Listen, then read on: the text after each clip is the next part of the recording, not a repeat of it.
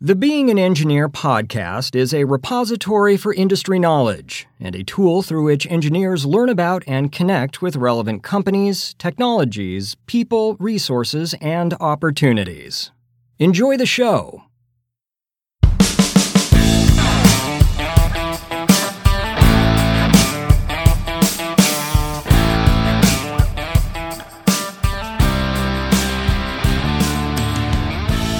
Welcome to the Being an Engineer show. Today we have Dan Slaski. Uh, he's a person I really look up to. Dan is a mechanical design engineer, which is my passion, and he does hands-on prototyping, manufacturing, and he has uh, very vast knowledge in industrial components, packaging, and labeling. So in essence, if I understand your LinkedIn bio correctly, you could be an inventor and prototype a wide range of products. Is that right? Uh, yeah, I like to think so. I have a few. I have a few patents uh, under my name, and I guess going back to like elementary school, uh, one of the things I'd written in my yearbook when I when I grew up was I wanted to be an inventor. So I feel like if I've done that, then I've I've done done okay with myself. So um, yeah, I think I think what you've said is fair.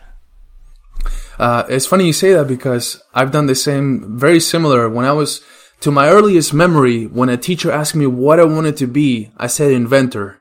And everyone looked at me all weird when I said that in the classroom, I remember.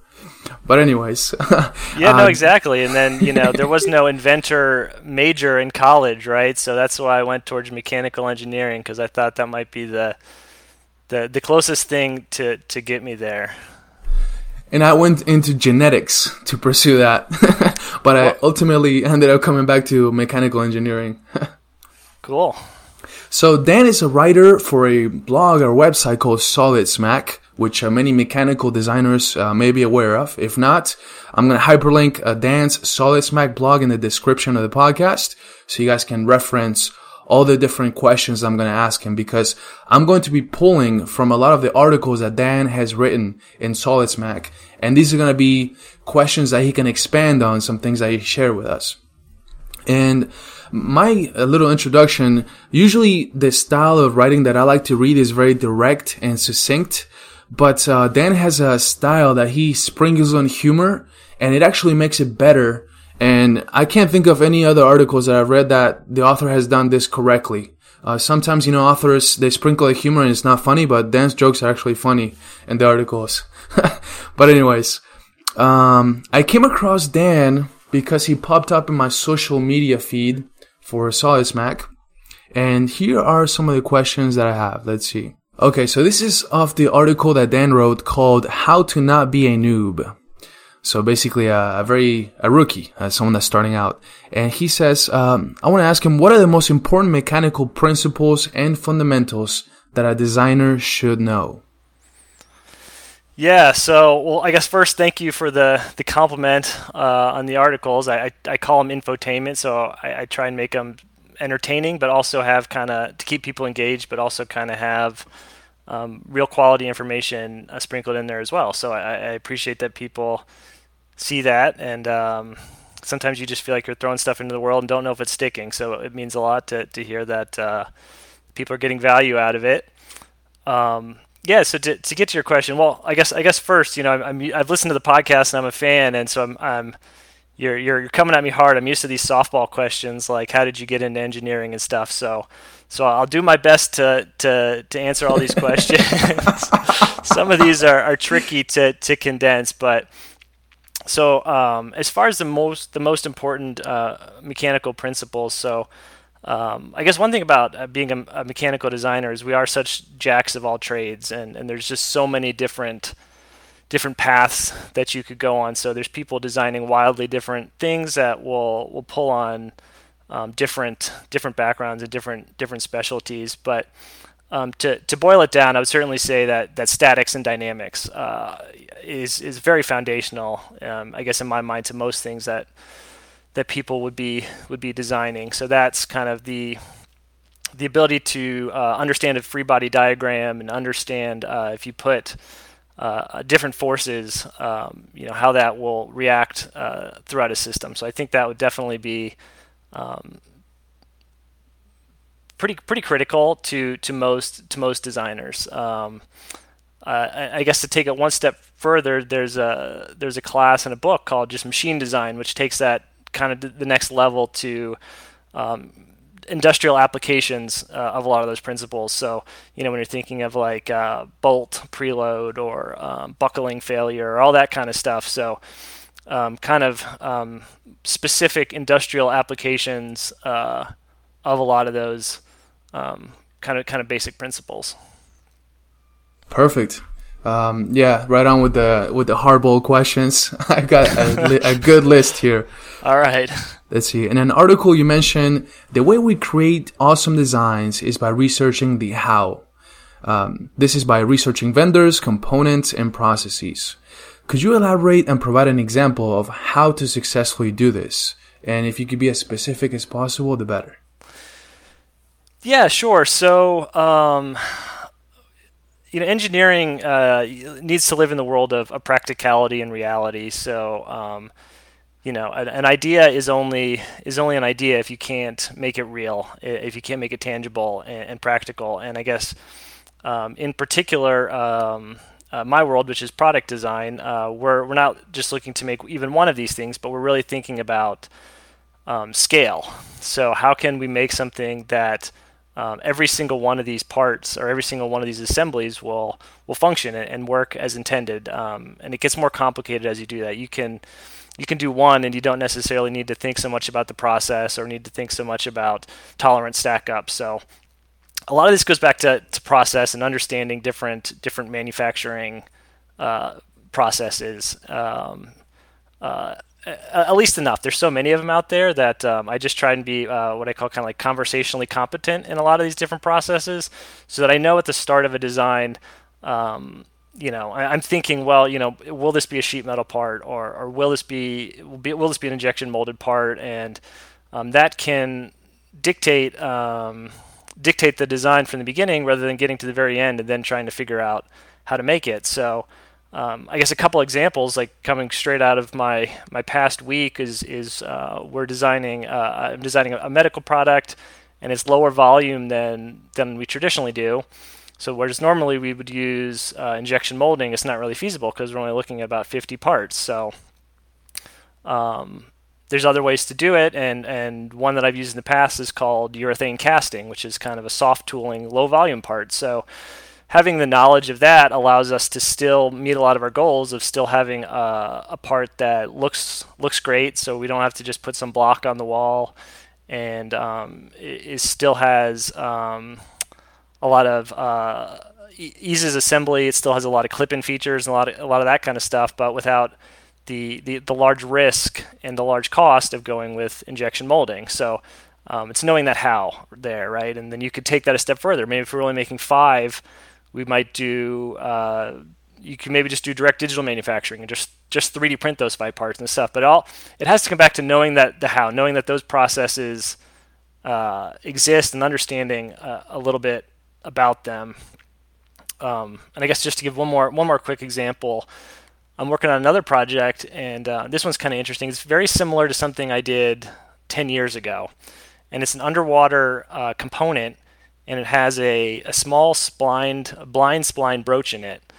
And when I did it 10 years ago, uh, it was really, um, we, had, we had to get a special tool made, a, a rotary broach, to make this part because it's not easily manufacturable and find uh, and again working with vendors to end up part of the how right of finding vendors that are willing to do this have the machinery and, and are willing to work with stainless was difficult now 10 years later there's uh, direct uh, excuse me um, direct metal laser direct metal laser sintering has come a long way. So now we can get this part uh, add- additively made out of stainless um, in, in, days and not have to buy the tooling. So it's all just knowing you know what's out there and and and um, kind of putting these puzzle pieces together um, by knowing that the different pieces even exist.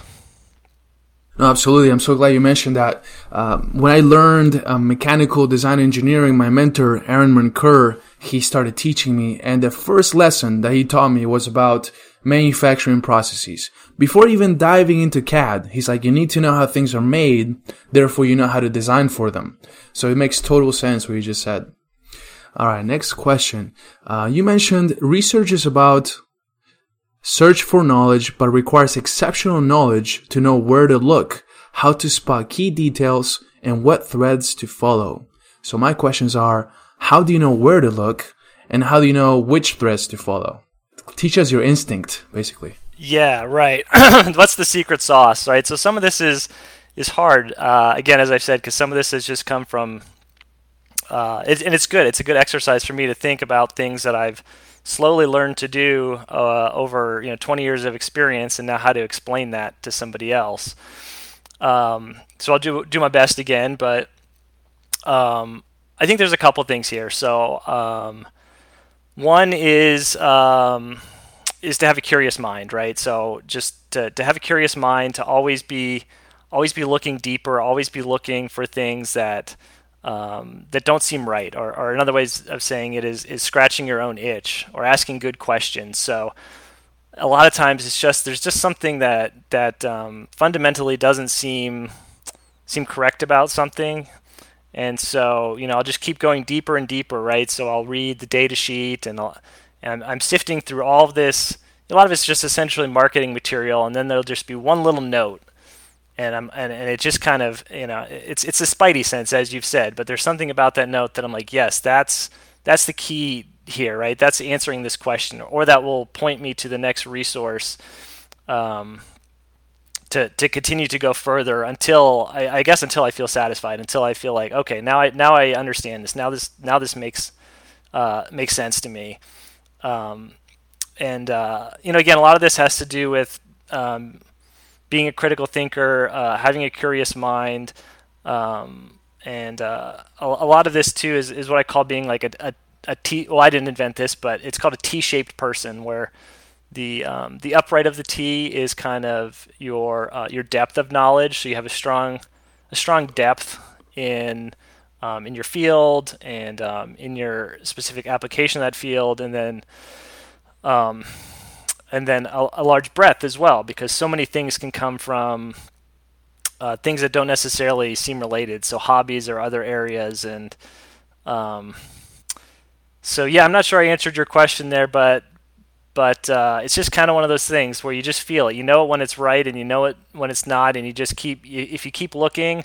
there's kind of a um, there's kind of a karma where if you just keep looking and, and if you just keep kind of following the process, uh, there's just so many times where you, you think you've turned up every stone or you think you're about to give up and then and then the skies part and then and then the answers presented if you're just willing to to, to kind of keep keep searching absolutely and uh, it makes total sense to me because uh, reading one of your blogs you mentioned this guy jude Pullen. i don't know if i mentioned it incorrectly uh, but he has some lectures on youtube and I came across him because uh, I came from your blog, so I hyperlinked it up on another tab on my browser.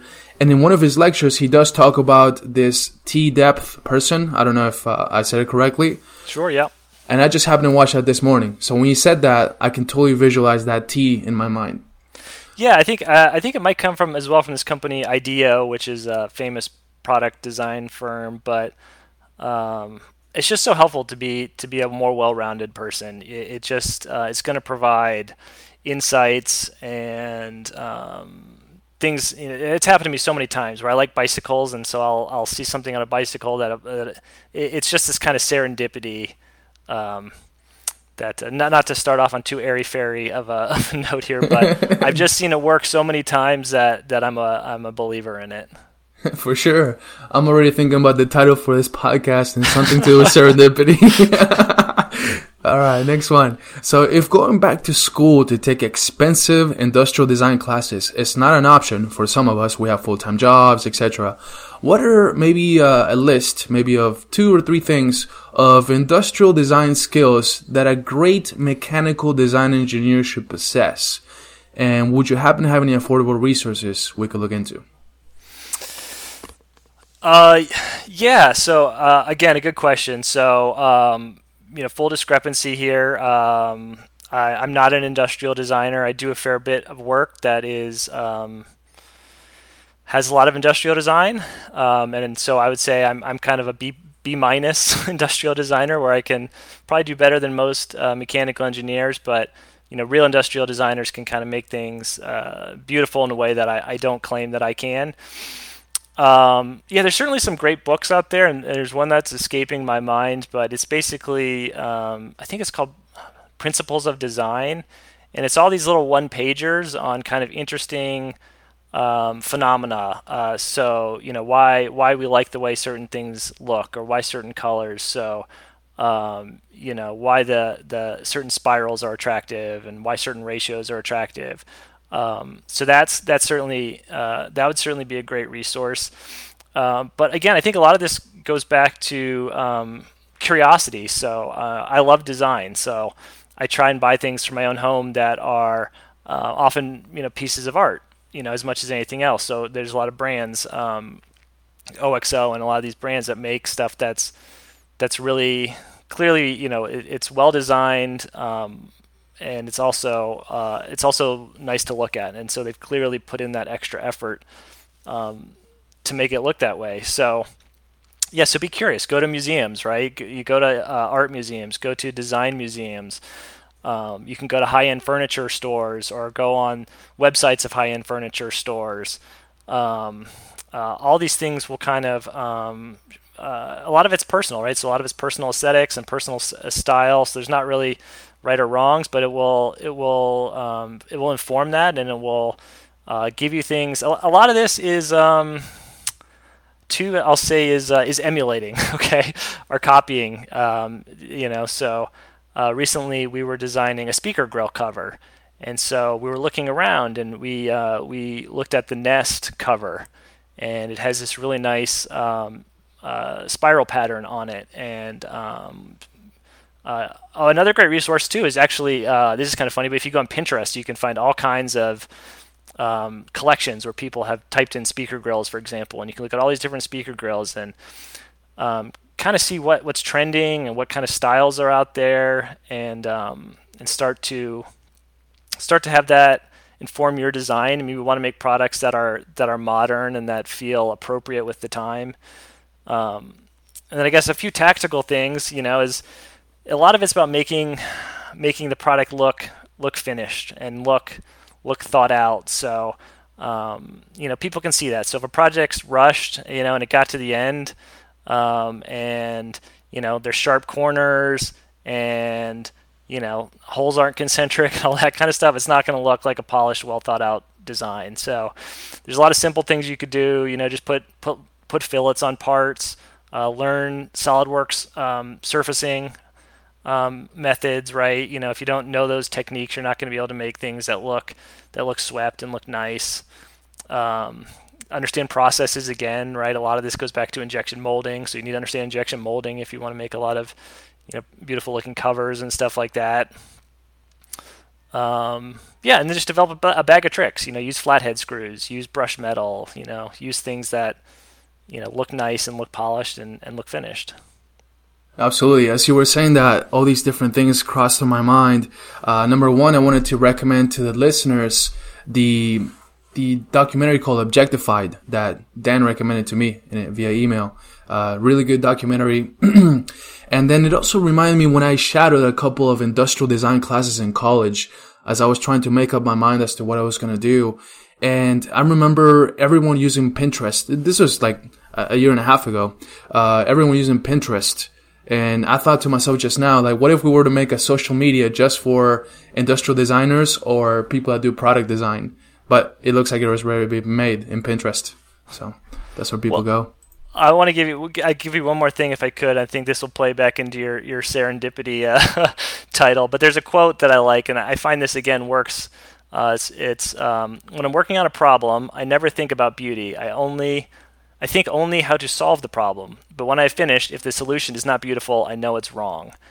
And I find that happens a lot of times where by you know when something looks again unfinished. It looks it looks like a kludge. It looks like there's too many pieces. But when you simplify a design to kind of its its barest elements, so when you're using mechanics of materials or using one piece to do multiple functionalities, there's kind of this inherent beauty that that can come from that uh, as well. And so I, I, find that happens so many times where it's it's um, it's not my objective, but just kind of the um, I guess you could say that the form ends up driving uh, the function in, in kind of interesting and and um, beautiful ways often. Nice. Well, going off of serendipity, uh, you just remember me. Uh, this is a cool question. So Tim Ferriss has a podcast. He he wrote the Four Hour Work Week, and he likes to ask his guests on his podcast, "What's one purchase you've made in the past year or so under a hundred dollars that you absolutely love?" And I want to rephrase this one to this podcast to what's something in your house, Dan, that you absolutely love the design of? Oh gosh, that's a good question. um, well, uh, geez. right now, I'm looking at my my bike. I have a, a really high end uh, uh, high end bike, and it's um it's a high end triathlon bike, so it's all it's all aerodynamically. It's called a Trek Speed Concepts, and it's all black. And again, it's kind of the the um, function is driving the form, where you know there's aerodynamics involved, and they've hid the cabling, and um, so uh, I, I, try not to use use the word love on on objects, but I, I do really like this thing, and it is it is beautiful and well thought out, and has a nice little compartment. Everything fits. I, I don't know. I, I, get a lot of joy out of that. So I'm not gonna get mad at you if you love it. right on. Okay, so you mentioned reading the McMaster catalog as a tip as a tip for mechanical engineers. When I read that, I started sharing that tip with everybody I know. And they're like, wow, that's actually really cool because the goal is to know what's out there. So when you're designing, you just can pull from the catalog. But my question is, any tips on how to read the McMaster catalog online? Because it's not a book that you can go from page one to page 1000. Yeah, so uh, don't read it as a book unless you're a glutton for pain or in prison or something like that. I don't rec- or filibustering. Yeah, I don't recommend that. but um, the way the way I like to do a lot of things is uh, is somewhat opportunistically. So um, if you're if you're working on a project um, that involves a, a, a, component of some kind, uh, w- whatever it is, a, a, fastener or a spring. Um, I would say don't just go, you know, find the flathead screw that you need.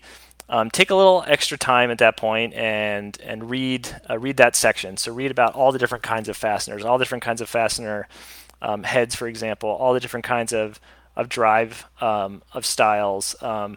They, they will do these little blurbs in there where they'll explain things, and even for certain, um, uh, they'll explain. You know, they will have like a, a page that explains like pipe threads and different kinds of stuff. So just take the time to yeah, just take the time to do it um, uh, opportunistically, and um, it's hard to do when you're busy, but but it pays pays for itself in the long run. So I I don't have the whole catalog memorized, but I've looked through it so many times over the year that there's often a time where there'll be some project where there's a little compartment in the back of my brain where I'm like, oh, I know, I know there's a thing, and I know I've seen it, and so you know, I know if I can go look at a certain section, I can find it.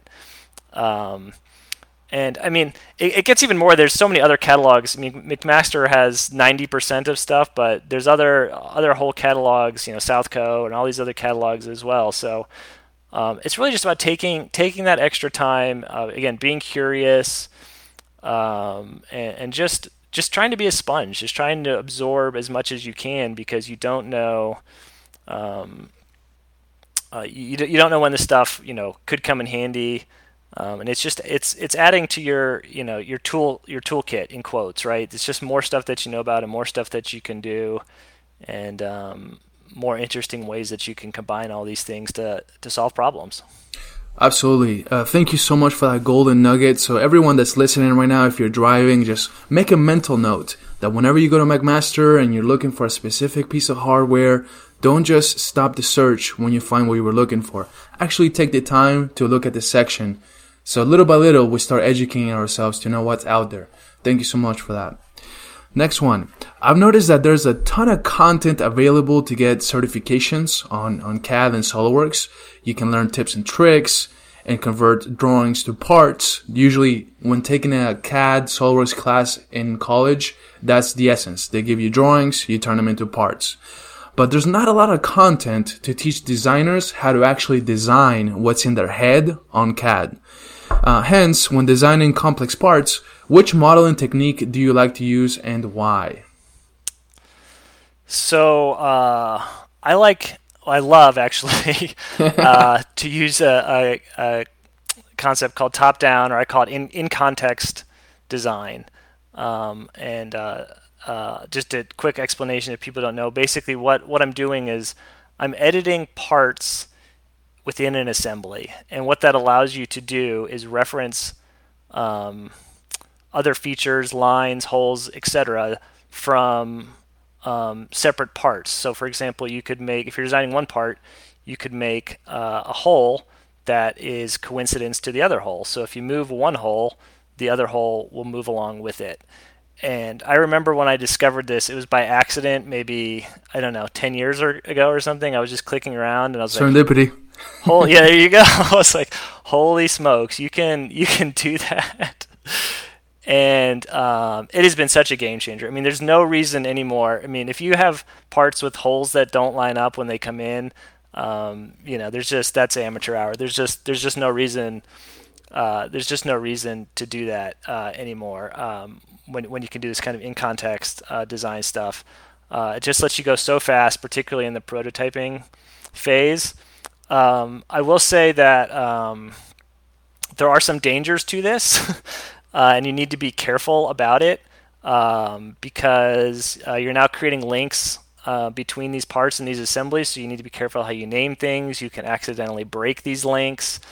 Um, if you, I've seen all kinds of stuff happen. So you know, I'll send the part um, to a vendor to machine it, and it has a link to an assembly to some other part, and the vendor doesn't have that, and the hole moved or something like that. So I've seen this kind of stuff happen. So you you, you need to understand uh, what you're doing a little bit. Um, and and so what I like to do is when I get to release, I will undo everything. So I will break all those links and I will fix everything. But from a prototyping phase, um, it just allows you to go so fast. Uh, it reduces design errors. Uh, it is such a powerful, powerful uh, methodology. Um, so as far as learning how to do it, uh, might be something I write an article about if people are interested. But yeah, I would I would definitely um, search. You know, you could search SolidWorks for external references or in context design, or um, I'm sure there's a lot of good resources out there. But I'm going to answer a couple things about uh, the comments. So number one, if you could write an article on that, it would be amazing. Uh, because I think there's a shortage on content on that specific topic um, if all the designers and including myself, I am relatively familiar with uh, top-down modeling. Uh, is is it synonymous with in-context modeling? Top-down in context? I believe they are synonymous. Um, but you know, again, this is stuff that I've been doing for. I, am kind of out of the um, student world, so this is just stuff that I do, and maybe I've forgotten a little bit of the. Um, the names for these things, but that's that's my practice, whatever you call it. Okay, for sure. So when doing top-down modeling, if if we don't want to learn by trial and error, which could take a little while, and we want to expedite the learning curve, I just wonder if there are any specific resources uh, online that we can utilize. Any come to mind or no? Yeah. So again, I, I learned some of this so many years ago. There was um, there was uh, at the time I used a, a SolidProfessor had good video tutorials and um, there was a book called the SolidWorks Bible. Um, so this is like 10 years ago, but at the time those were were really good resources for me. And then uh, again, using the SolidWorks uh, help feature is pretty good. So I think if you put external references in there, um, a lot of what you're doing is is using the convert entities tool or the offset entities sketch tool. Um, so understand those and understand basically that you can click on uh, a feature of another part, and then using those two sketch tools, um, uh, basically grab that information and pull it into your part. So uh, I think if people started playing with those a little bit, um, uh, and maybe I would say do it carefully. so start on a project where uh, risk is low. Um, I think I think people could um, could get going. Absolutely. I think that's great advice. And of course, uh, all the listeners, uh, we know people that don't like to do it top down. They prefer bottom down, etc. But I really want to get Dan's, wanted to get Dan's input on that. And, uh, I will be practicing top down. So looking for those resources. Thank you for that. A lot of it, yeah, a lot of it's just speed. You know, things are just going faster and faster. And so, um, it lets me, it lets me go fast. Let's see. So next one is, uh, let's say that I want to design and sell my own products that I design as a side hobby. So I have like a full-time job and then as a side hobby, I sell the products I design. You mentioned that Joey Roth does this in one of your blogs. So I have three questions about that. Number one, what resource would you recommend that I consume if I, if I want that to be my goal? Yeah, so this is something that so most of my work has been uh, for other companies. So I have products that I've designed that uh, have yet to go to market, and so this is I'm kind of in the same boat with you. Um, I would say one resource. There's a book called I think it's called The Long Tail, um, and basically what it's about is um, trying to find, um, I guess, niche products that uh, meet smaller needs that maybe um, larger companies have ignored because it wasn't wasn't worth their time and effort to you know to make uh, this this might be kind of a Tim Ferriss thing too, right? To find products that that meet a need that hasn't been addressed but isn't huge, right? Um, and there's a lot of advantages to that, right? As a as a single person, um, that that pool might be very valuable to you, whereas it's not to a big company.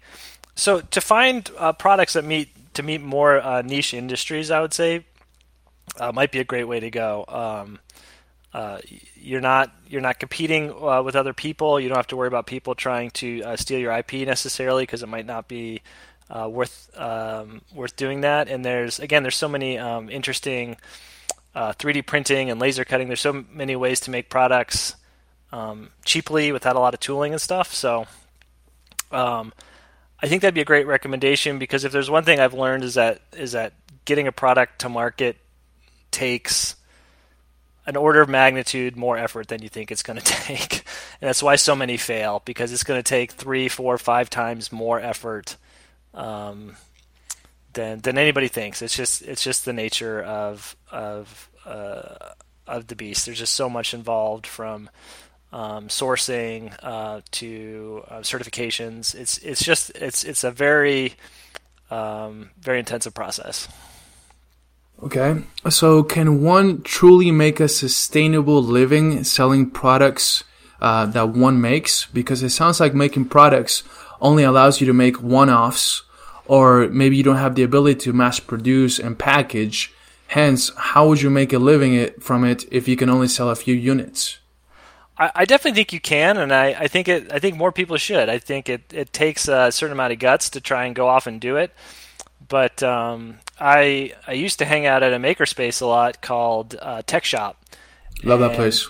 Yeah, yeah, I was a big fan, and you'd see people doing it. There was all the examples of the the Oru kayak and all this stuff that people uh, people were doing, um, making there, and you talk to people, and I've known people since then that have gone off and and done their own thing. But um, and I guess kind of kind of my recommendation too would be um, it doesn't have to be one or the other. So if you've got a good job, uh, do this after work and do this on weekends and, and step into it and then um, you know transition as you start to pass some success threshold where you where you see sales come in or, or whatever. It doesn't um, uh, you don't necessarily need to to, to um, burn the burn the ships and go for it.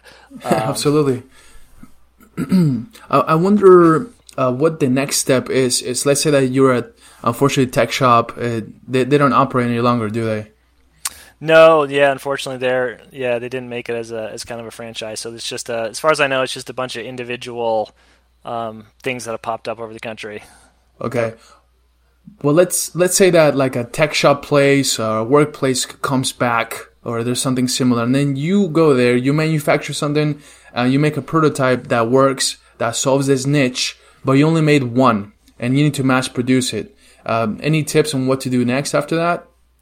Yeah, so I'll give a, a shout out to a local friend. Uh, his name's Callie Keen, and he helps people do this. He's got a company called Red Blue Collective, and um, he he does exactly that because there there gets to be a whole bunch of new skills that you might need besides just the technical skills. So this is where it comes a lot into um, like marketing and, and, business, for example.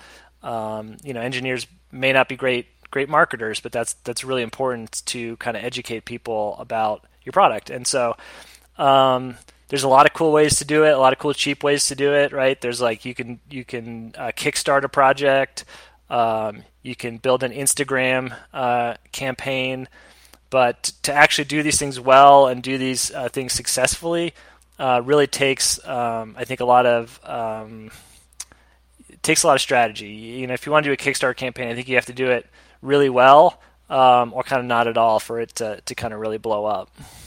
Right on. I was just reading over Red Blue Collective. Uh, I'm definitely gonna check out that website and get a hold of him. He'd be a, yeah, he'd be a great interview as well. He's he's a super super interesting, super knowledgeable guy. So check him out. For sure. All right, so this is a good time to mention uh, who's sponsoring the podcast.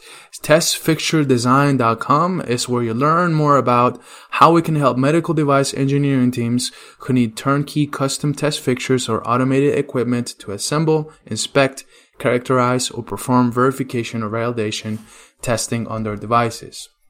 All right, so back to the questions. What are two technical magazines that you think are best for mechanical design engineers to read and stay up to date with the latest news?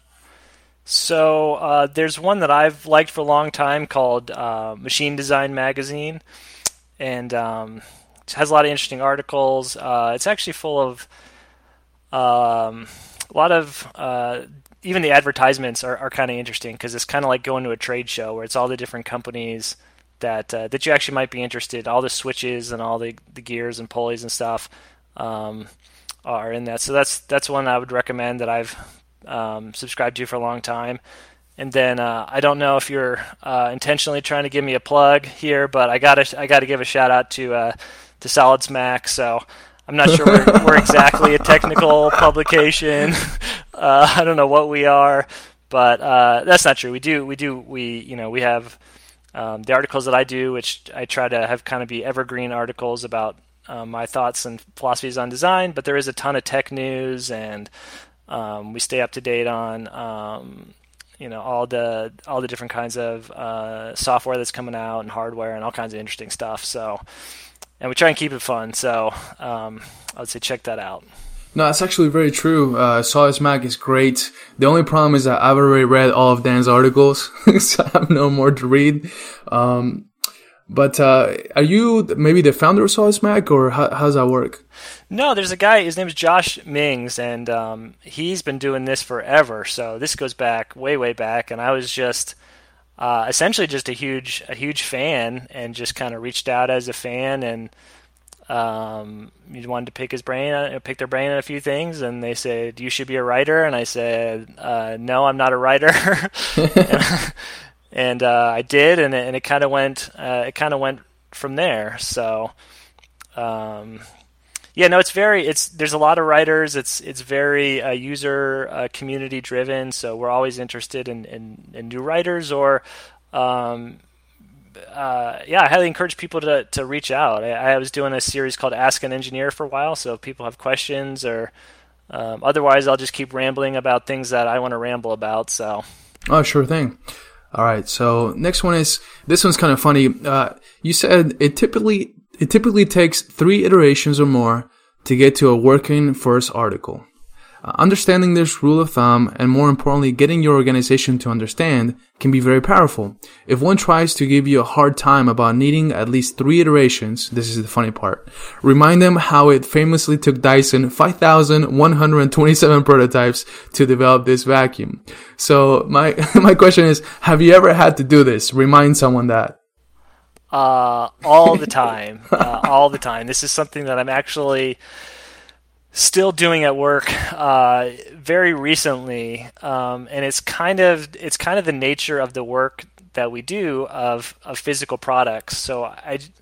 So, so first of all, that, that three thing is that I think that's a thing that I, I just kind of found kind of empirically over time, and I've I've heard, I've read this and heard this a bunch of other places a, as well. So uh, there's a little bit of a, a, rule of thumb magic to that, but um, w- w- what I see happen is once people see that first prototype, um, there's kind of this thing that happens in people's brains where they say that looks real, right? That feels real to me. Um, let's ship it. What's what's what's the holdup, right? You're telling me you have two more prototypes and it's going to have all the costs and all the time and all the all the whatever of two more prototypes and what they're not seeing is like what happens between prototype 2 and 3 which is all the like typically all the design for manufacturing stuff so um, where you're reducing cost and you're thinking about assembly and you're thinking about um, can we make every one of these look like every other one of these and and um, the drawings and all you know all that kind of stuff right so um, it's a lot about education. It's a lot about setting expectations up front. So, you know, if people don't know it, you just have to set expectations. And it's a lot about, you know, you just have to educate and, and, and sell, you know, sell it. And uh, it's in everyone's best interest. You know, as I said, the last one reduces costs and reduces assembly time. But um, just being upfront and, and not, um, making sure there's no surprises and and finding ways to sell the concept. So like I said, the first one often I'll call proof of concept or prototype zero. So that way it doesn't really feel like a prototype to people because it's it's kind of a throwaway. So um, uh, it's a challenge. Yeah, it's always it's always a challenge, but um, uh, you know, it's it's a part of communication and, and being diplomatic and and pushing for for the best, um, what's best in the long run, and, and, the best quality products that you can, in a fast way as well. Oh, for sure. Uh, the next one is also about uh, educating the customer. So all the freelance mechanical design engineers or or CAD technicians listening to this, this is going to be very valuable. I've, I've done some freelance work too, and it feels like we have to educate the customer on the things that you just mentioned. And we're spending our time teaching people this instead of getting on the computer and doing what they actually need for us to do. So is there a more efficient way to educate the customer on? Do you have maybe a process or like you send them some videos or some books so you don't have to spend your time teaching them this or there's no way around it?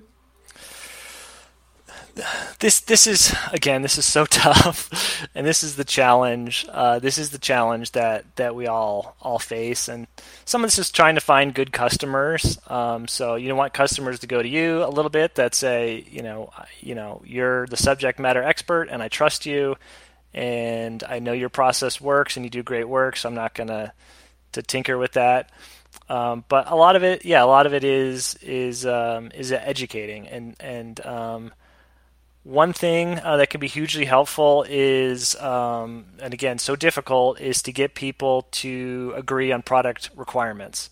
So a lot of times, you know, people kind of know what they want at the start, but uh, don't exactly know what they want at the start, and so you end up spending a few cycles, um, kind of just getting them um, to to really lock in what what it is uh, what it is that they want. So um, again, it's you know it's totally in their best interest to, to at least try to come up with requirements, but but to work with them. So again, to say, look, let's just build um, let's just build a super quick mock-up, right? Let's just do a 3D printed thing or something, um, you know, really small budget, quick time, and uh, and then do kind of a phase gate process, and then we'll we'll evaluate that, and then we'll come up with requirements, and then we'll uh, we'll work on the next phase. So.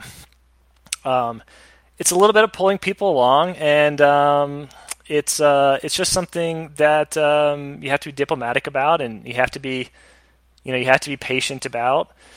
Um, and it's a little bit of a struggle, but you know, I'll tell you this: you know, the fact that this isn't that this so much of this is challenging. There's so much information to absorb, right? All this McMaster stuff is endless information. How to do with, with customers. It makes our job exciting, and it makes it very difficult to um, you know, it means you can't automate us, right? There's all these different skills and all these different things. Um, that's that's all part of it, and so uh, you can see it as a challenge, or you could just see it as as an as uh, kind of exciting and every Job day interesting. Job security. There you go.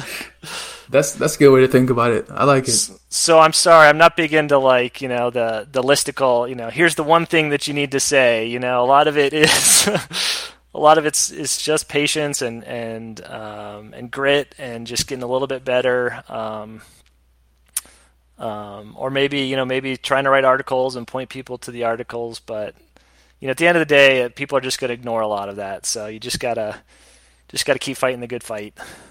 For sure, and that's an experience response. Sounds like you've been through that process several times. You know what works and uh, I, I, I, can totally see that people are so busy. Even if you had the perfect resource, they're probably not going to read it. You probably have to explain it. So I totally understand. Let me see.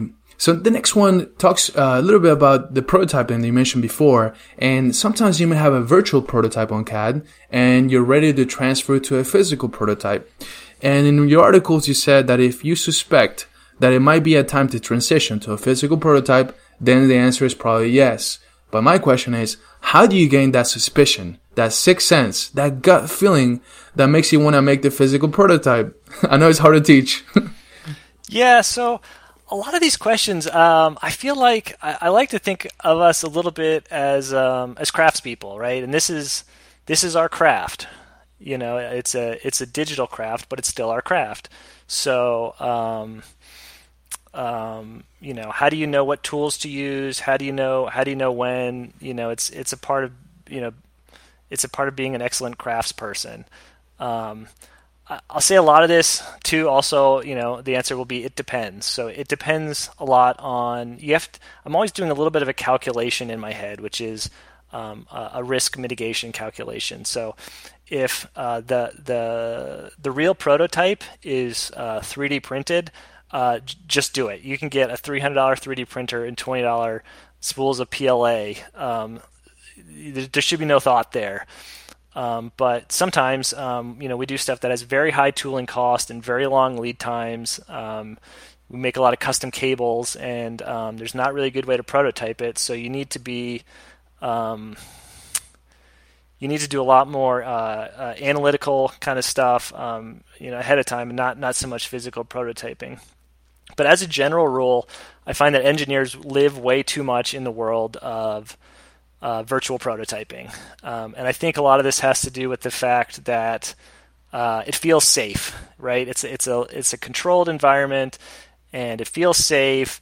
And once it gets out of there, it's out of your hands and it's real, and people can point at it and people can criticize it. But when it's in that little box in front of you, you could say, "Oh no, no, you know, yeah, I, am still changing. I'm still working on it. You know, don't worry about that." But but you're you're making it real, and um, it's scary, but um, you, you got to get past it. I mean, there's all these tropes, but you got to fail fast. You got to move forward. You're not doing it. You're not doing yourself any favors in the long run by. Um, uh, virtual prototyping is, is amazing. I love it. I use it to the nth degree, but you, you got to make it real, and you got to you, you got to just take that leap.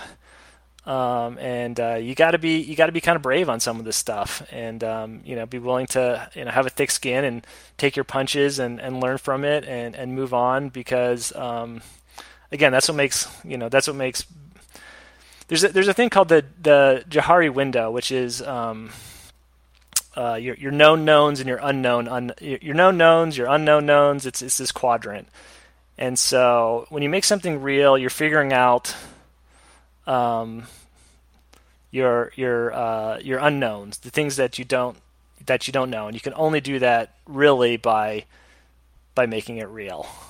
That, that's amazing. Such an amazing response. And right now I was looking up a visual of the Johari window so I could look at it very well.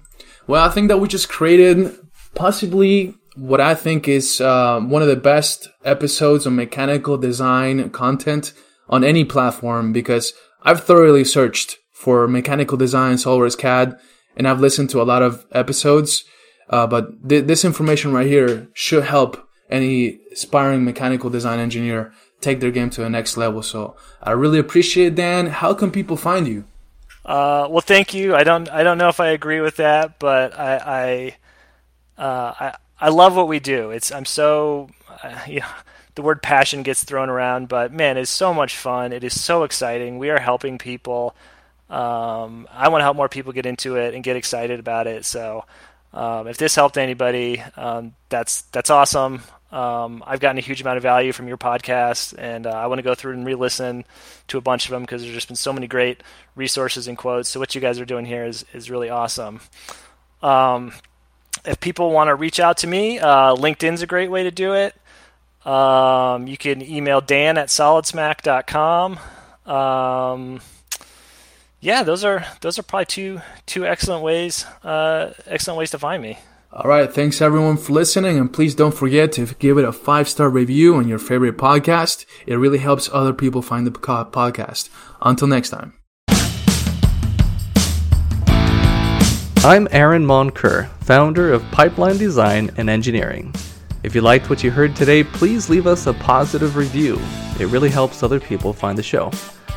To learn how your engineering team can leverage our team's expertise in developing turnkey custom test fixtures, automated equipment, and product design, visit us at testfixturedesign.com. Thanks for listening.